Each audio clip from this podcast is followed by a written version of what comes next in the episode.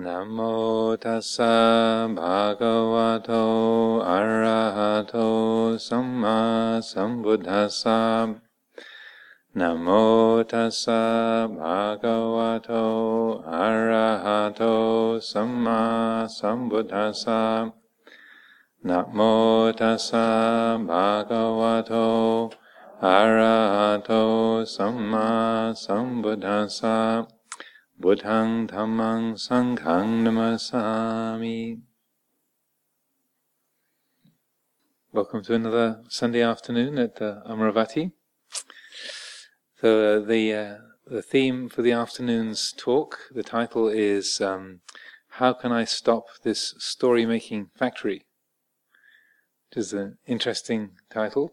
Uh, I didn't make it up myself, but, but uh, different members of the Sangha contribute these uh, themes, different uh, ideas for these talks, and uh, this was one that caught my eye. I think all of us uh, have the experience, to some extent or another, of the uh, the mind going on and on, just endlessly uh, chattering away. And at first, I wasn't particularly conscious of this. Um, I didn't start to uh, try and do any kind of meditation really until I was uh, 21 years old and uh, had started living in a monastery in Thailand. Um, I, I, kind of entered Buddhism in an odd way. I, I uh, was already in a monastery before I started to learn how to meditate. So, so I've never really been a lay Buddhist. Yeah. So I was uh, I encountered. Uh, I went to the monastery in order to um, have a, a free place to stay. and then, uh, which I thought was a good deal, you know. But, uh, that, uh, it was a, a, good opportunity, have a, a, free roof over the head for the night for two or three days, and um, then things took off from there. but um, having arrived in the monastery and uh, having been given a place to stay for a few days, then uh, I asked the monks, you know, what, what, what it was that they did, and then they started to explain about meditation. I thought, oh, that sounds interesting. Yeah, I, I definitely have a need to to do uh, to try that. That sounds very useful, very helpful. And so it wasn't until I started to try to meditate that I realized just how uh, unstoppable uh, the chattering mind was. Uh, it was completely, um, uh, say, uh, unapparent to me. You know, just in the midst of a of a uh, an average uh, sort of busy student's life in, in that era, uh, my mind was just going on all the time, but I never really stopped to look at it. So the fact that it was endlessly thinking and um, commentating and opinionating about uh, life, the universe, and everything, it wasn't ter- terribly obvious to me because I never tried to stop it. As soon as I started to pay attention, and the the monks said, "Well, you know, the way you meditate is you you bring your mind to concentrate on your breath, and you hold your attention there on the breathing." Uh, so when I, I I tried to do that, and taking the breath as a as a still point, as a, a reference point uh, in the in the mind, it was suddenly apparent how this thing never stops. it just goes on and on and on, and it wouldn't uh, wouldn't stay on its uh, appointed object, wouldn't uh, stay on the breath for more than a few seconds before whoosh, flying away in some different direction. And uh, the first thing, well, hang on a minute, no, uh, no, I just uh, I need to pay. I mean, I need to pay closer attention. I should make a bit more effort because surely I can I can be a bit um, I can do a bit better than this. But no, no matter how hard I tried, with the, with the greatest uh, intention and, and, will in the world, you know, couldn't seem to keep my, my mind on the breath more than a few seconds, you know, 10 seconds, 15 seconds at the most, and then you know, away it would go again. So that was the, the point when I realized, oh, this thing never stops. this mind, it just goes on and on and on. And so uh, then I realized, well, it's probably been doing this my entire life. But I've just never really noticed, never turned my attention in uh, inwards long enough to really see what the mind is doing. But as uh, because of being so busy and active with um, uh, everything else that was going on in my life, uh, just uh, living and uh, going to university and, and uh, spending time with friends and traveling about, filling the mind with all sorts of interesting things and, and, activities. Never really noticed what the mind was doing, but when you bring things to a stop, or you, you try to, and you pay attention, you realize uh, this is really a story-making factory. This really is a, a generator of thoughts, uh, just like a volcano or a fountain, just throwing out one thought after another after another, and uh, just deciding, oh, I think I'll stop thinking. I think it would be a good idea for my mind to be quiet. Just having that thought, just having that, that idea, uh, didn't seem to have very much effect at all. So it was um, uh, the uh, a kind of um, salutary lesson, first of all, to to recognize how uh, uncontrollable the mind uh, really uh, really is.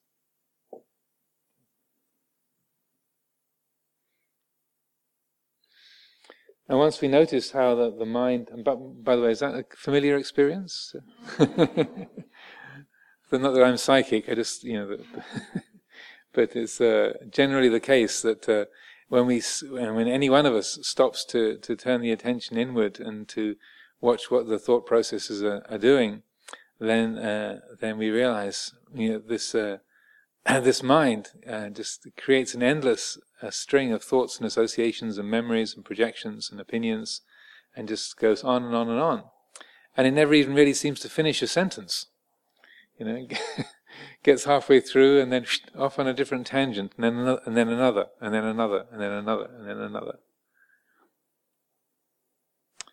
So when we, we see that the mind is so active and so busy, and then we begin to notice how oppressive that can be, that actually that uh, endless thinking, the, the story making factory, can be um, uh, productive of a lot of anxiety, a lot of, of stress, just the, the, the um, capacity of the mind to create worries and and uh, internal difficulties and stresses so that we can't sleep properly at night. We're we're always getting uh, upset in different uh, situations, um, say uh, feeling nervous or feeling uh, uh, irritated or feeling, uh, say, um, excited or, or, carried away by different situations, just because of what the mind is adding on to, um, a, say, an encounter with some other people or a job that we have to do or a, a situation that we have to deal with.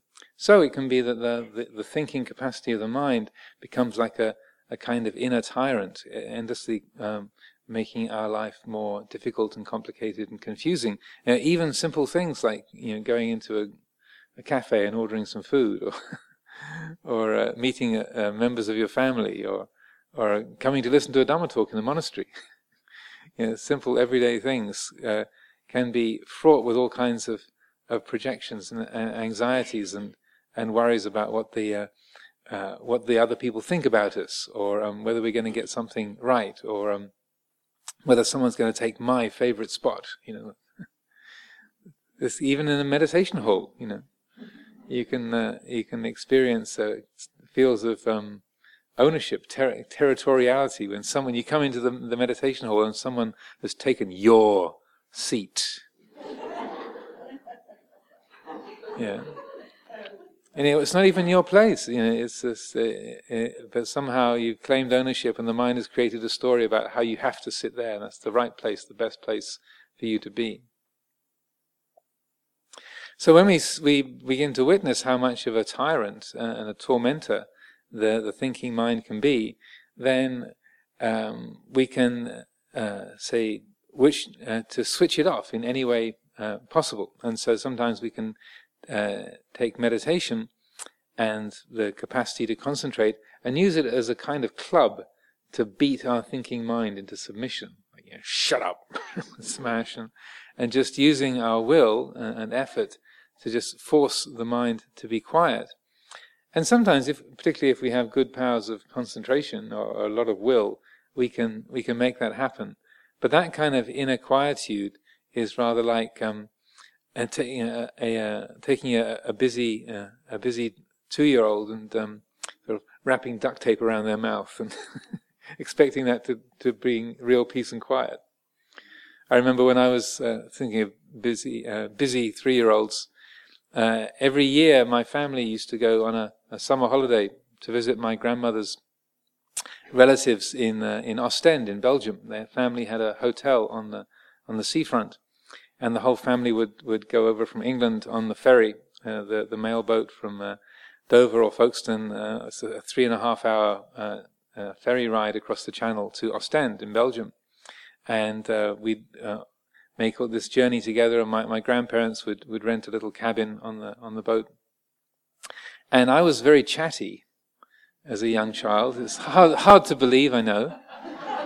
But uh, apparently, I was completely quiet for the first 18 months. And my mother even thought there was something very wrong with me because I just lay there in my pram and just looked. I didn't utter a peep.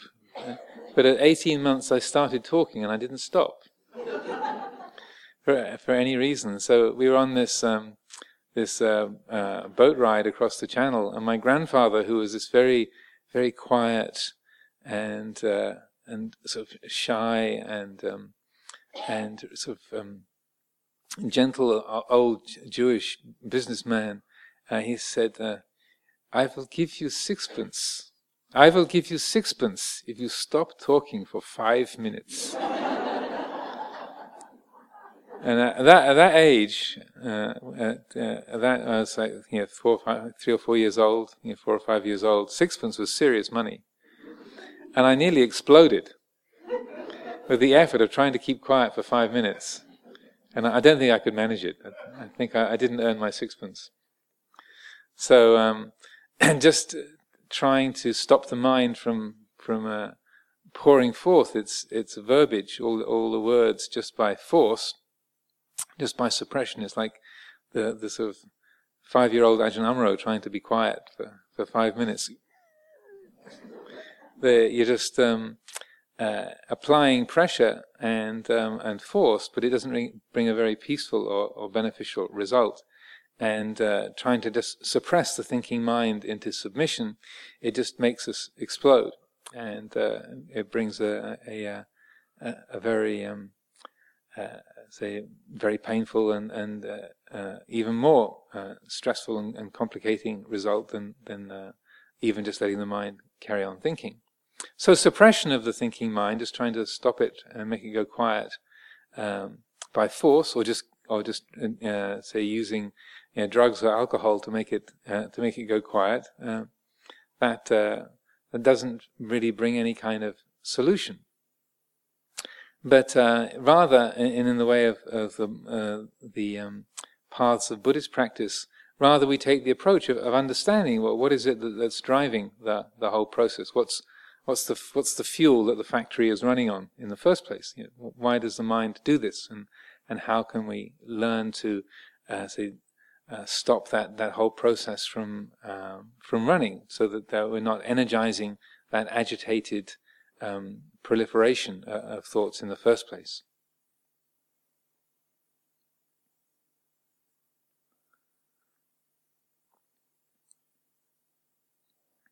Well, there's a um, a very, uh, very helpful sutta, a discourse of the Buddha, where he talks about this this very process, where it's described. And uh, the story starts off with the, the, Buddha sitting under a tree in the forest, and uh, he's meditating by himself in the woods.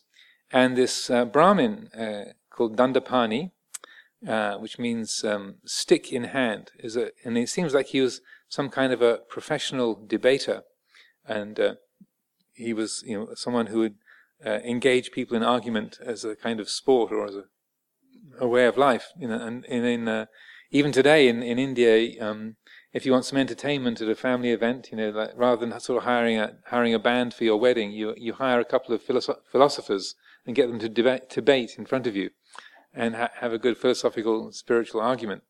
So Dandapani was one of these kind of debating Brahmins, and he saw the Buddha sitting under a tree, and he thought, okay, I'll I'll try my hand with this one. So he uh, he goes up to the Buddha in this very kind of arrogant, strident way and says, "So, uh, you're a wanderer, you're a yogi. What kind of what kind of philosophy do you teach? What kind of practice do, do you follow? Yeah, you know, what's your what's your spiritual path? You know, basically trying to provoke him or, or get an argument going so he could prove how, how wise and clever uh, he was. And uh, the Buddha responded by saying, um, uh, I, I engage in the practice and I espouse the principle of non contention. Not to argue with anyone in the world. So then, uh, Dandapani, having uh, heard that, is uh, as it says in the uh, in the uh, in the sutta, it says you know, he he uh, clicked his tongue, puckered his brow into three furrows, and and then strode off, having nothing further to say. So he's completely frustrated by that. So then, when the Buddha went back to the monastery and he recounted this this story, and uh, he, uh, he talked about this and said, you know, it's it's only when you've um, say removed the causes of, uh, for mental proliferation, conceptual proliferation. You know, this is uh, how we end uh, the uh, quality of conflict. This is how we say develop the mind, the heart of, of non-contention, is through truly understanding how the mind um, creates proliferations and gets attached to the perceptions that it has created. You know, how we, the mind creates stories and then gets lost in the stories that it creates. It's only when we understand this that we can stop uh, the, the causes of contention, contending with others in the world and also contending with ourselves. So he made a, a, very brief statement on this and then and disappeared off and went into his kuti, uh, his, uh, his hut by himself probably having had his meditation interrupted in the forest by Dandapani, it seems like he was also ready for a bit of solitude.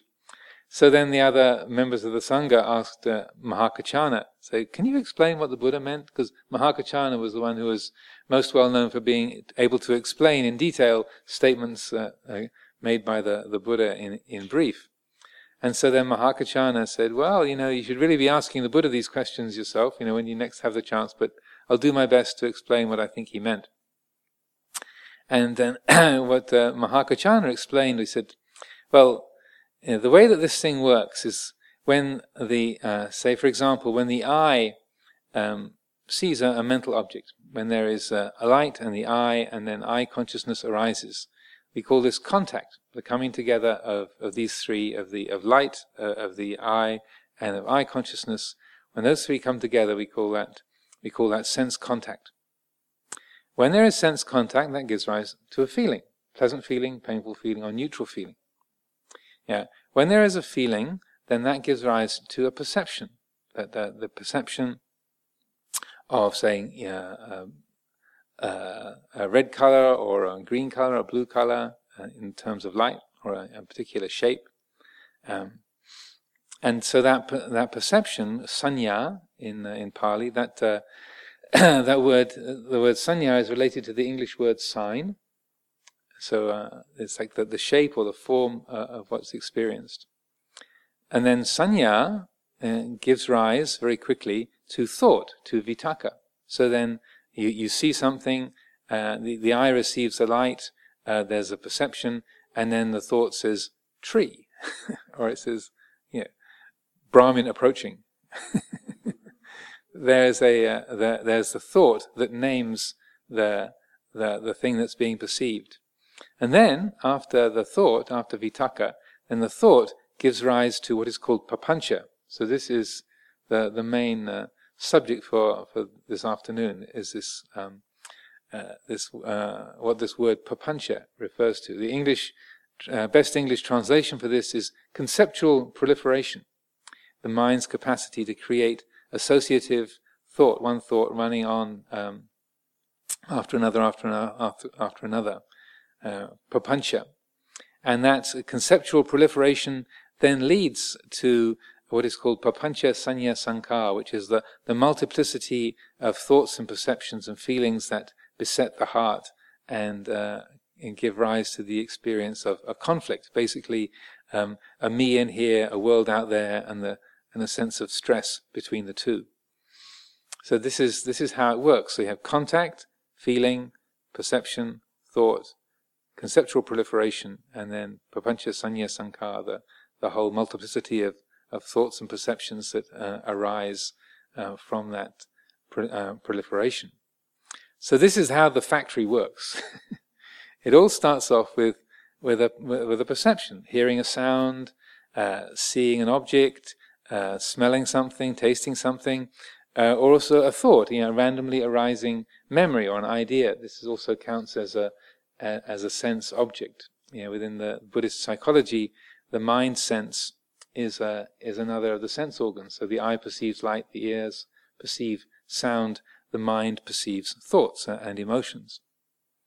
So then, then the Mahākāccāna mapped out the process uh, like this and said, you know, this is this is how it is that as uh, uh, as the mind is influenced by perceptions, if the mind is untrained and um, habitually following greed, hatred, and delusion, then it, uh, uh, in a very rapid succession, uh, you know, every everything that we see or hear or, or, think, then that gives rise to an association, and off the mind runs.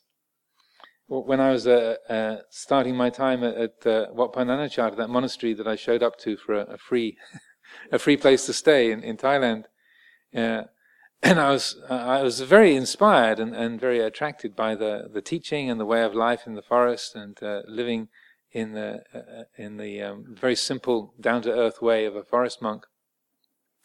Um, and, I, as I said, you know, it was very clear to me how out of control my mind was. Um, but even though that I didn't experience very much much peace or inner quietness in the meditation, I, I had a lot of faith that this was the the right direction to head in.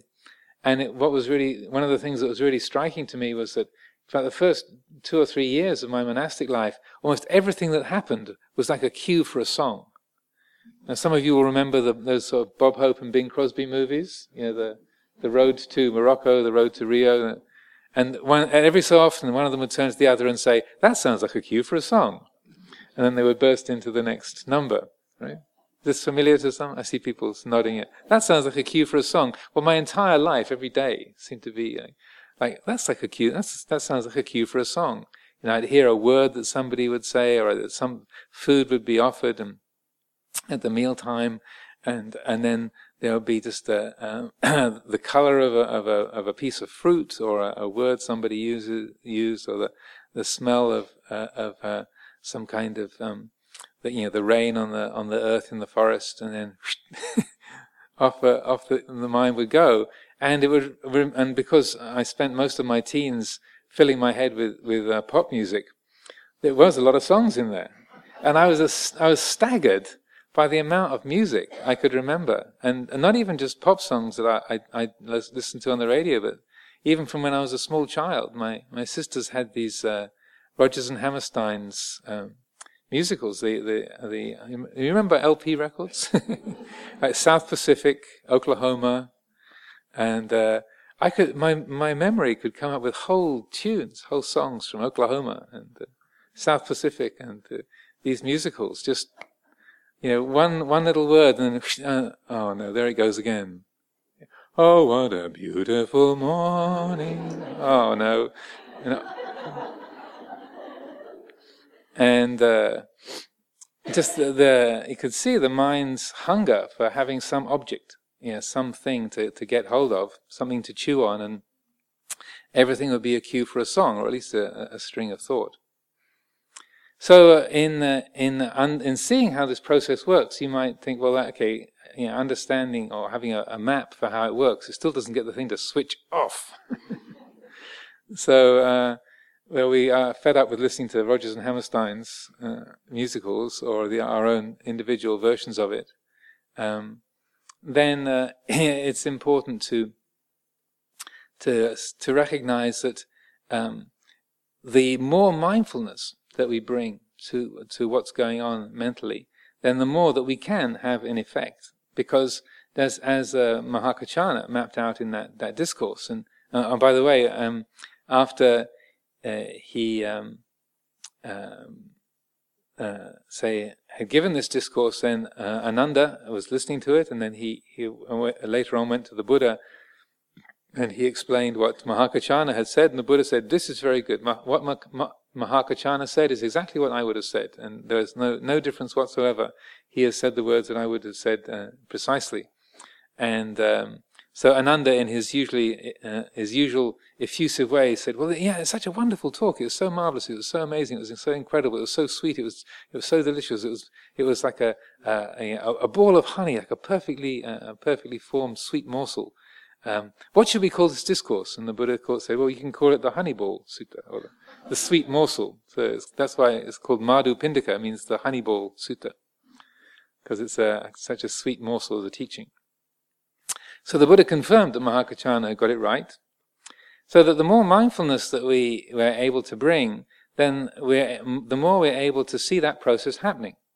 And as the mind starts to, to go off on this this uh, this kind of associative chain, so that we we uh, hear the sound of a of a bird, and uh, we say, oh, and maybe we hear a, a pigeon uh, sitting on the on the roof, uh, crowing in the morning, and think that sounds like a pigeon.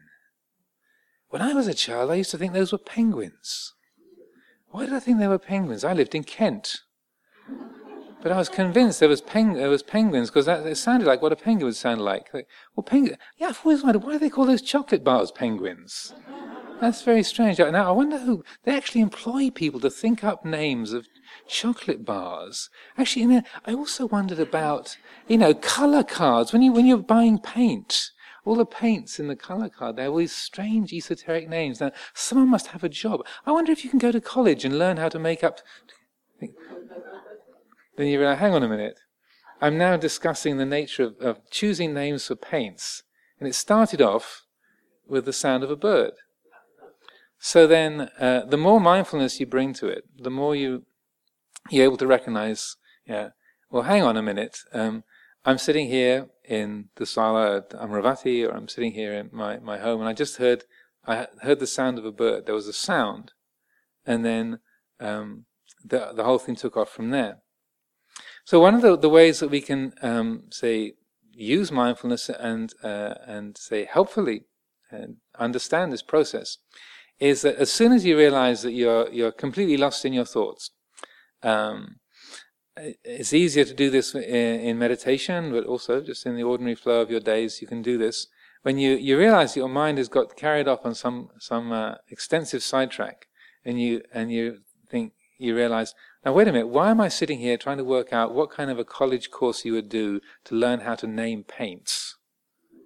Now, where did that come from? So I was thinking about the paints came from the thought about the chocolate bars, and the chocolate bars came from the thought about the penguins, and the penguin came from that strange uh, perception I had when I was a child, and that came from the sound of the pigeon. Uh-huh. So it all started off with just hearing that sound. There was the, there was the the the sense contact, there was the phassa, the contact, then there was the the feeling. It's a pleasant pleasant sound. Then there was the perception of oh, that's the sound of a bird. So contact, feeling, perception, and then uh, I I said uh, I thought pigeon, pigeon, and then from the thought from the vitakka, then the papancha, the the uh, the papancha mills started turning, and then uh, off it went so that you trace, if you, if you take the trouble to trace it back, to follow the, the whole string of thoughts back to where it came from, you recognize that even when you, start off, uh, and, and it can often be a lot more emotionally loaded than thinking about paint color. or maybe that can be a very emotive subject. So, I know choosing paint colors can be something that has a lot of charge to it. but, uh, you know, it can be something more stressful, like uh, how somebody has really done you wrong and how that awful person really should be set straight and that you know, he shouldn't be be like this and she shouldn't have done that. You know, she's always she's always doing that. She she knows it annoys me, and uh, creating a, a, lot of emotional charge and, and stress within us. But uh, you know, we can we can trace it back from that say that stressful state where it's sort of me in a state of, of tension or conflict with with the world as we trace it back, then it gets more and more simple. Whereas we start off at a place of, of uh, complexity and stress, then the further you trace back the whole process, the simpler it gets until you realize, oh, it was just a sound. It was just a sound, and, th- and then this whole thing launched from that. So this uh, this practice um, of following things back to the source. It takes uh, an effort, as a, a, quality of mindfulness is needed for that, but it can be extraordinarily helpful. And um, uh, in the uh, later years, after this was a kind of practice Luang Por Sumedho would often talk about and encourage people to do. And I found out uh, later on that this there was a, a, great master of the Korean tradition about three or four hundred years ago, the Chinul, who also developed the same kind of practice in the, in in Zen meditation in uh, in Korea, and uh, he used the term tracing back the radiance as, the, the, as a, a, book of his teachings that's got that title, and uh, he describes in in some detail the, this kind of methodology of how to to patiently and steadily always follow the thought back to where it came from, and then when we do this as soon as you notice that your mind has got lost in some kind of prolif- proliferative excursion, uh, as soon as you know the mind's got lost, first of all, to, to make a careful note, okay, what does this feel like? Here I am, I'm creating this, this, this uh, story in my mind about this particular monk who really is um, uh, an irritating person, or this particular nun who I've really upset and uh, I've got to straighten things out with, or, or this particular um, member of my family who's in a in, a, in a, a, difficult state, and it's up to me to try and make make them all right. That you, as soon as you are aware that the mind has got lost in some proliferation, take a note of what that feels like. That sense of responsibility, the sense of anxiety, the sense of desire or fear or um, uh, indignation. To let yourself feel that and recognize, okay, what's this like? What's this emotion in the body? Where do I feel this indignation or this anxiety or this pressure of responsibility or this um, this uh, compassionate concern? Yeah, what's it like? Where do I feel it? You know, where is it in the body? What's its texture? And to, to let yourself be fully aware of that stressful, pained quality. And then, as you uh, mindfully trace back the, the thought, the, the energy of the, the thought having um, been followed back to its source, then when you get back to the recognition, oh, it was just a random memory. It was just the, the, the smell of the, that particular dish at the, at the mealtime. It was just the sound of that bird, or it was just the, the, um, the, the phrase that somebody used. It's just, I heard that sound. I smelt that, uh, that aroma. Uh, you know, I saw that, that object. And then uh, that's where it came from. When you bring the attention back to the initial sense contact, again, notice how that feels what does what's the, the, the, the tone, the texture of that experience? And just hearing the sound or smelling the, the aroma, uh, seeing the object. And inevitably, whereas the where it starts out from, where, where you have uh, where you when where you've ended up, there's a, a stressful, tense, uh, burdened, and um, insecure uh, or, or tight quality to it, agitated quality. When you bring it back when you follow it back to its source, to its origin, to the sense perception, it's always extremely simple, uncomplicated, and straightforward. Even a, a loud sound or a, bitter taste or a, a, a, harsh color, it's just well, it's just a color. It's just a sound. It's just a thought. And that, and if you let yourself really experience and fully know that quality of uh, of simplicity, uh, then recognize, okay, this is easy to be with. This is not burdensome. This is not difficult. This is there's no insecurity or trouble associated with this. So this is one methodology of learning how to to um, work with the the uh, conceptual proliferation and the, the, the stories the mind tells. Another kind of practice that's similar to this or related that uh, um, many of you who will have listened to uh, Ajahn Sumedho's Dhamma talks over the years will be familiar with is making the thought conscious. And uh, so this is, again, it takes a, a degree of mindfulness and uh, an application. But when you are, say you're feeling some kind of regret, something that you've done, you feel uh, very bad about, oh, I'm such a terrible person, I, you know, I fell into that bad habit again. I said I wasn't going to do that, and I did it again. I'm such an awful person. Yeah, there's no hope for me. They should just sort of take me out at the back of the barn and just finish me off. You know, you know, I'm a burden to society. I'm, a, a, you know, just taking up space here. Life would be much better off without me. or if you're upset with somebody else, like, uh, how could she do that? That's so terrible. You know, she knows that I don't like that. You know, she was at that meeting when we all agreed that we weren't going to do that, and now she's gone and done it, and she, I know she does it on purpose. She's deliberately doing that just to make me upset, and and that I'm not going to let her go. Not going to let her get away with it. She's not going to get away with it. And yeah, so we we hear these kind of. Um, uh, we all have our own particular scripts that we. I'm I'm not I'm not reading anybody's mind. In case you're worried, like, oh my God, how did he know? You know. This, this, there is no, there's no uh, mind reading involved. It's just human nature is pretty much the same everywhere. So, so when to to to uh, hear what the mind is saying, it's like, and to and what uh, Luang Por Sumedho would would encourage is that when you, you hear your, your your mind ranting on about what you're worried about, what you're excited about, what you've got to have, you know, I gotta have it, I gotta have it, I gotta have it. Uh, I can't stand it. You know, she's doing it again uh, or I'm such an awful person, whatever it might be, some kind of um, pattern of thinking, as soon as you, you, notice, oh, the mind has got lost in one of its stories, you know, it's it's got uh, carried away with this particular judgment. Oh, this person is awful, or, or uh, you know, or this uh, this is a, a, wonderful thing, and I've got to have it, or uh, you know, I'm a I'm a I'm an awful person, or a wonderful person. If you then catch the thought it's almost like as if our, our thoughts were playing on a on a, a recording, like on a, I would say tape. That's, that dates me even more, as as much as Rodgers and Hammerstein. Uh, but uh, replay the rewind. You know, go to a different place on the MP3 file. You know, go back a bit uh, on the file, and you catch the thought and replay it, so that uh, you you are able to to to listen to what your mind is saying you know, very deliberately. And this is a very powerful practice because, uh, and, and, I've used this a lot over the years.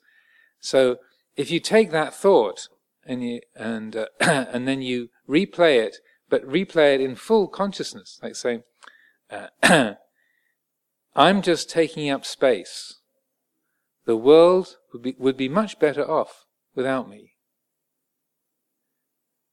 Or say, she's doing it again. I know she only does that to annoy me.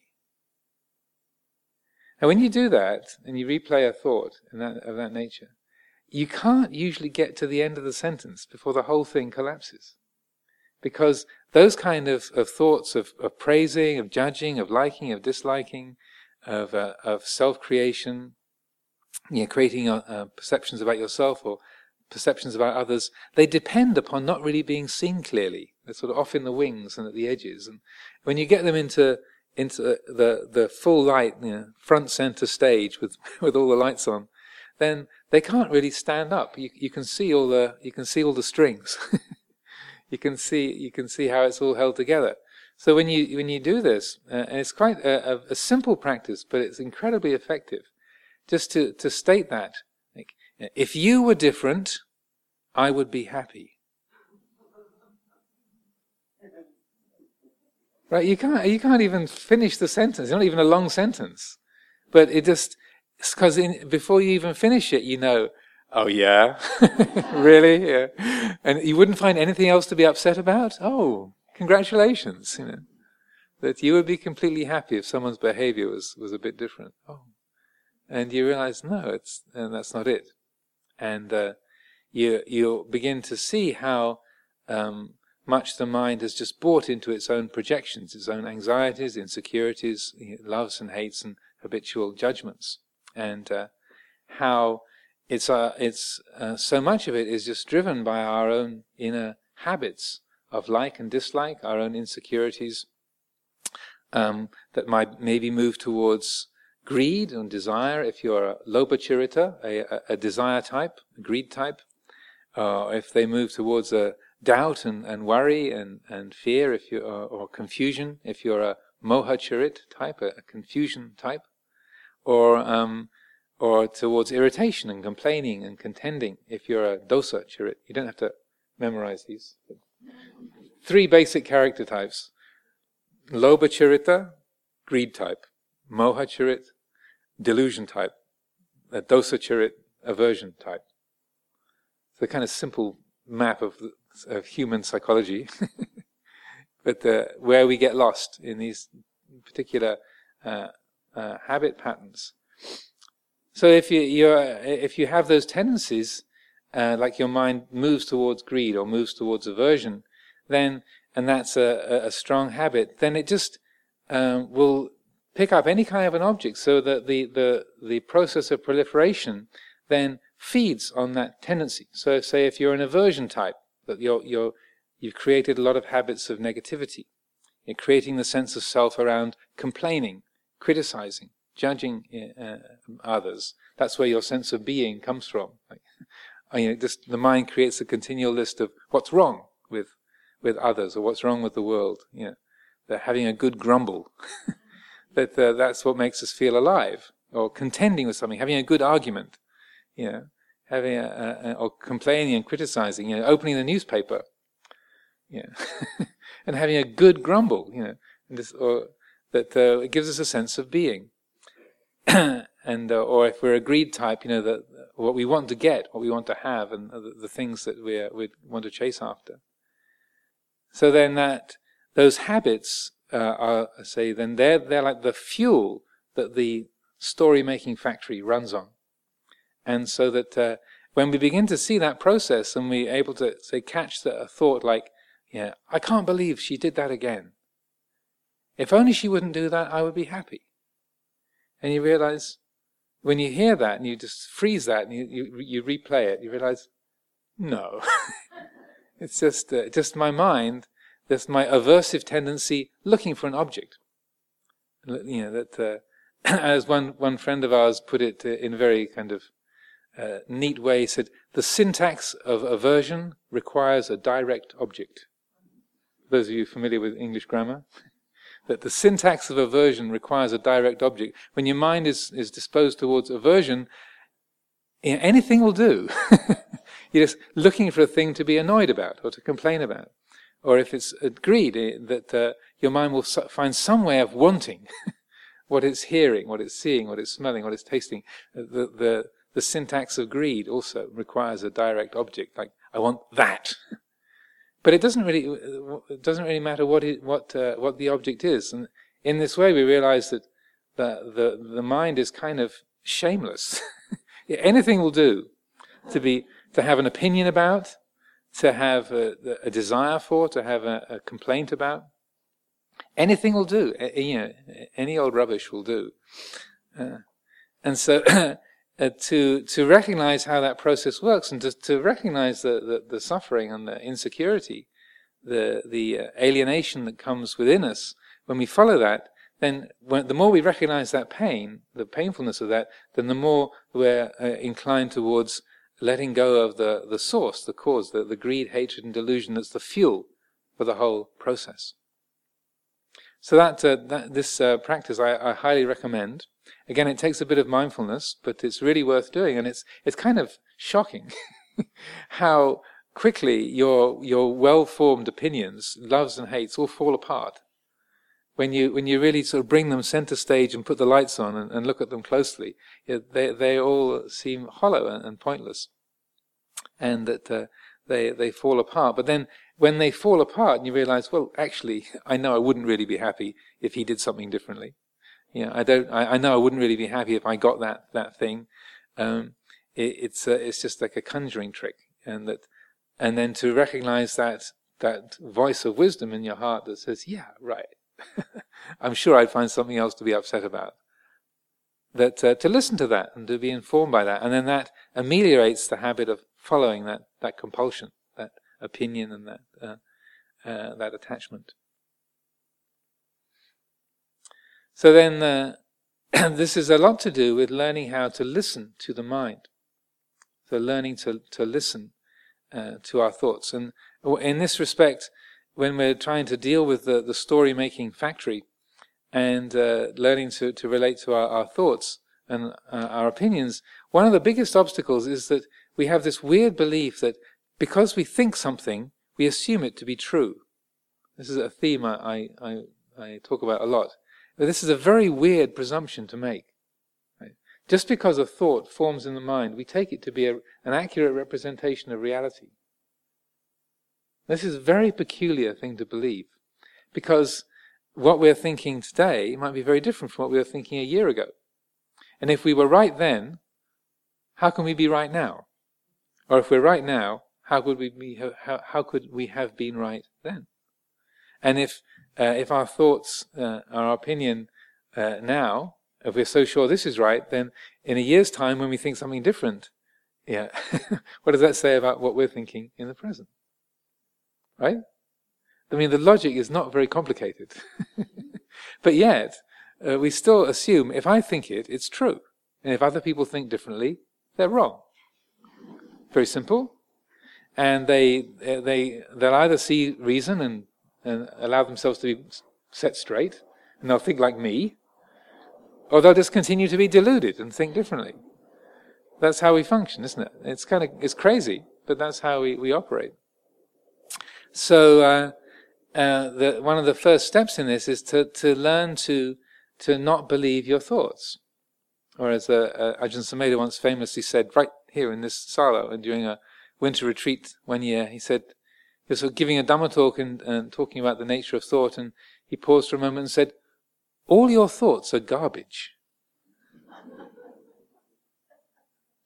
All your thoughts are garbage. And uh, you could feel a few people say, well, hang on a minute. Some of my thoughts are very intelligent.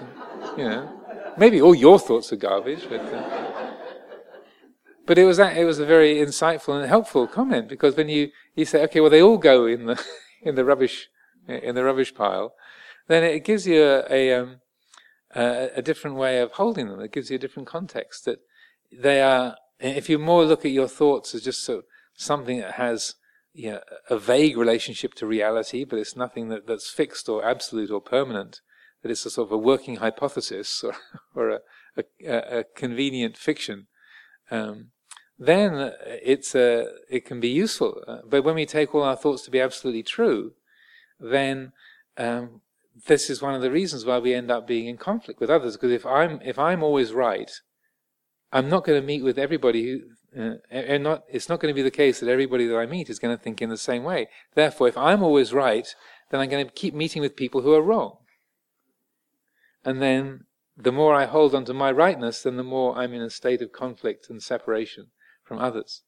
So the more that uh, we can recognize, well, you know, my, my, thoughts are all garbage, and that uh, they are just um, convenient fictions that are, are, useful for certain purposes, and they can, you know, be have a certain value, but uh, they're nothing you know, absolute or reliable or permanent. They're just a kind of thumbnail sketch of uh, uh, of reality rather than an absolute reliable representation. Then, when somebody thinks differently, then you think, oh, that's different. That's another way of looking at it. that's interesting. I never thought of it that way. Rather than you, are wrong, or like idiot. know, just because they, they express something differently. And so that capacity to, um, uh, say, to listen to your thoughts and to, to listen to the mind and not to believe in it is, is very, very helpful. To just listen to your thoughts as if you are listening to the neighbor's radio. I often use this as an example. So you didn't even choose the radio station. Again, I know talking about radios makes me dated as well, but they are still around. But uh, the uh, listening to something that's the, uh, there's some some uh, news report or some advertisement or some documentary or some some story going on. You didn't even choose the station. You didn't even uh, you, you, didn't you didn't create the story. But it's just this verbiage running through the airwaves. You can hear it. You understand the words. It's not particularly interesting. It's not even particularly relevant. Just like the the, the tunes and stories that, that play in the mind. And so then you don't need it to switch off because you don't need it to go away because you don't have to give it much credibility. You don't have to imbue it with, with meaning and value so that in terms of, of listening to the the uh, the creations of the story making factory, you don't even have to, to make it stop. You can just stop your interest in it. You can stop your investment uh, in that and uh, and let it go.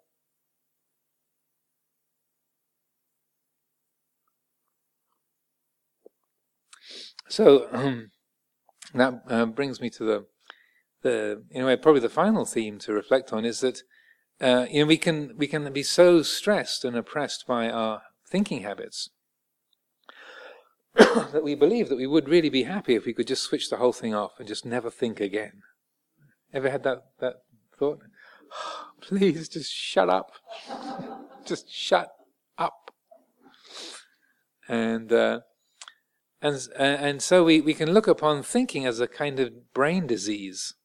You know, like this sort of yeah, uh, unstoppable noise going on between our ears, and that if it would just be quiet, then we'd be happy.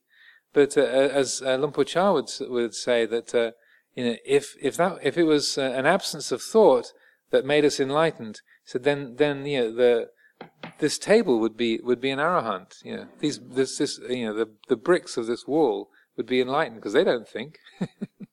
There's not a thought going through the through that brick or this this table. It's not, uh, but it's not uh, it's not enlightened. So we shouldn't think of the absence of thought as being an enlightened state. It just means you're not thinking. this means that there's there's quietness, but that, that quietness is not intrinsically liberated. Uh, it's not a, a, a, an awakened or liberated state.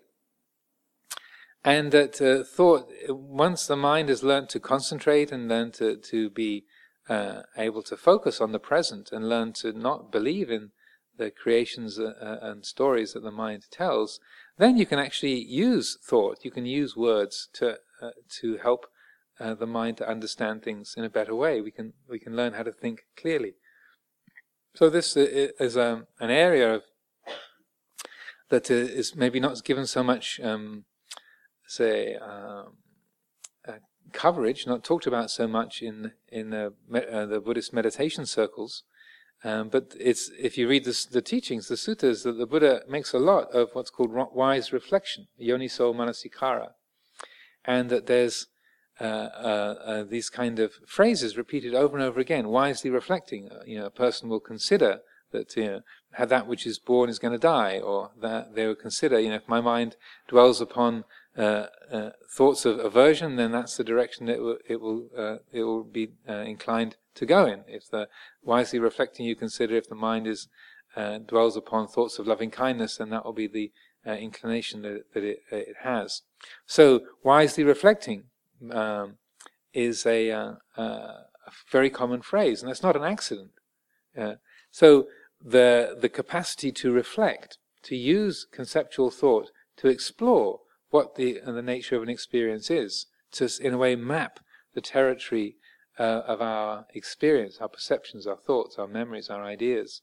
There, there's a, an ability that we have um, to, to, say, recognize patterns, how things work, and reflective thought can be extraordinarily helpful in, uh, in uh, say, developing that. So, uh, a few well placed thoughts can save you weeks, if not years, of grief and suffering.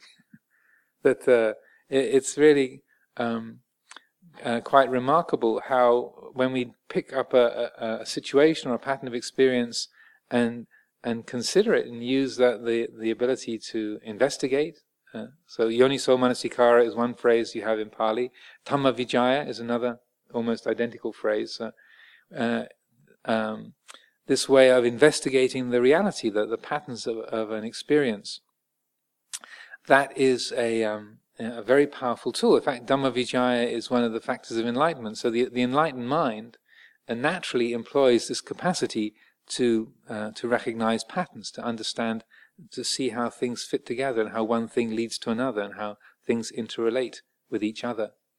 And so that that's a very useful faculty that we have. It's an important capacity that we can draw upon, and using conceptual thought to um, to say. Uh, guide that and, to help formulate that is is uh, is very uh, very helpful. So that just to be able to reflect, well, why uh, why am I so upset? You know, uh, I see somebody um, carrying out an action that they are. I see somebody um, uh, parking the parking their car in a certain spot, and my mind says, yeah, yeah. And my, my, my mind's got upset about it. Look at that. I mean, why is my mind upset? Well, because my my mind has the perception that uh, that's my lawn. And then from that, that perception, they shouldn't park on my lawn. How dare they? Don't they know I'm the abbot of this monastery? They shouldn't be parking there. Ah, well, that's why my, my mind is upset because I call that my lawn. If that wasn't my lawn, then I wouldn't get upset. Aha. So there's a reflection. You're using conceptual thought to to look at. Oh, look at that. You know, if I was if I was a visitor to this monastery and I saw somebody's parked their car, you know, on the grass in front of my kuti, then uh, I wouldn't get upset. If it, if I was just a visitor, I'd just say, "Oh, someone's parked their car on the grass." So you know, people do that. So so what? Then because it's my my grass, then there's a reaction. So that uh, to to use a few well placed thoughts, then you can you can save yourself a, a lot of grief. And uh, using the, the, the Buddha's teachings, um, taking uh, uh, you know elements of the teaching, and just having those uh, well learned and, and well well uh, say well remembered, then you can apply those and and uh, and just uh, say, bring those into consciousness and say times like that. Well, look, if I call that mine, it's a problem. If I, if I don't see it as mine, it's not a problem. look at that. So that using the, the, the, Buddha's instruction about you know any kind of attachment to I and me and mine, I think it was the uh, um, uh, I think last week's talk, if I remember, about um, and that was doubt. It was the first week's talk um, about uh, about I and me and mine, and uh, look at that. As soon as there's I and me and mine, there's suffering. With no I and me and mine, there's no suffering. Look at that. so then, that is the application of thought and uh, the capacity to to uh, to describe things. And it's also, uh, speaking of stories, why some stories have, have lasted hundreds or thousands of years. Why we keep telling the same stories, or why stories carry a certain power, like the the uh, the ancient myths, uh, the, or the stories of the Buddha's life that we, we tell, or the, the ancient tales of uh, the um, the Hindu scriptures, or the Bible, or the, the fairy tales uh, of uh, of Europe and around the world, uh, the stories of um, Shakespeare's plays and so on. You know, we keep telling these stories because they give us a, a helpful map that to our own experience, and so that's why you know, fairy stories or myths or these ancient tales, that we keep telling the same stories. We're using the stories to actually characterize what's going on inside us. They help us to make sense of, of what we're experiencing. And so that when a, a, a child dies and uh, the, um, the, the grief of the, of the mother, the, the death of a child, then we, we, can, uh, we can empathize with that. We, we have a story to tell. It's like when the, the Buddha gave the advice to, to Kisa Gotami, telling uh, Kisa Gotami who brought her dead child to the Buddha, saying, Here, please, can you, can you heal my sick child? You know, my, he, he seems to have died, but I'm sure you can bring him back to life. And the Buddha says, well, if you, uh, if you can get me, oh yeah, very easy. All you have to do is get me a mustard seed. It's one mustard seed, that's all. But if you can get it from a house where nobody has died, uh, that's the, that's the important thing. But um, just a, a, mustard seed will do, but uh, it has to come from somewhere, uh, from a house where no one has ever died. And so Kisa Gotami, she goes racing off to try and get the mustard seed. Oh, this is going to be so easy. Not, it's not difficult at all. Mustard seed is everywhere. Every house has this. And she goes to one house after another and and says, "Can I have some mustard seed?" And they say, "Oh yes, sure." She explains why, and then and she said, "Oh, by the way, has anyone ever died in this house?" And they go, "Oh, well, of course, yeah. You just, uh, you know, last week my uncle died, or you know, oh yes, a month ago my grandmother died." And then house after house after house, she goes, and uh, uh, after some time, she realizes there is no house in the whole city of Savatthi that has not had somebody die in it. You know, death is everywhere, and so that she's able to to acknowledge and receive the fact that her son has died and he's not coming back. So this is a story. It's a story, but it's a really useful story because you know, everyone who's had a, a, a, child or a loved one who's died, or some grief in our life, something that's lost, something that is broken, that can't be repaired, then uh, we we have a story like that, and it's a useful story. So uh, uh by telling that story and reflecting on that, we can say uh, draw upon that in us which says, "Oh yeah, that's right. I I, I do feel a grief that this thing that was precious to me uh, has has has died. It's this is this this um, loved one or this." Um, uh, this ch- cherished possession or this faculty that I had. I used to be able to hear clearly, and now I sit here for the whole Dhamma talk, and I'm even with the good Amaravati sound system, it's just mumbles. You know, I used to be able to hear, and I now get ten percent. Again, I'm not reading anybody's mind. But, uh, sometimes it's like that. The, uh, the, the sense of grief and loss, it's broken. My hearing is gone, or my vision is gone, or my thinking faculties have gone. and It's not going to come back there's a grief there, but then the story of Kisa Gotami is like that. That story helps us to recognize, yeah, that's how it is. That's the, that's always been the way the world is, and it's never been different. And the fact that I, I assumed that somehow I could go through life and never have uh, the experience of loss, nothing that I love to be broken or, or separated from me, I was foolish. I was I was uh, in a deluded state to think that that it could be that way. Ah, so the story helps us to let go. So um, I would, uh, even though the title of the the the, uh, the talk today implies that if we could just stop the st- you know all stories altogether, I would suggest that yeah, stories can be useful, but it's only when they won't shut up, when you can't switch them off, and also when you you only get like the first five percent, and then it goes off onto another story, and then another, and then another, and then another. You never actually get to hear the whole story. Uh, but uh, when uh, stories, when when thoughts are um, used in context and they're, they're applied with, with mindfulness and wisdom, then they can be something that are as much of a blessing as ending the uh, the the flood of conceptual proliferation. So I'll leave those thoughts with you for today.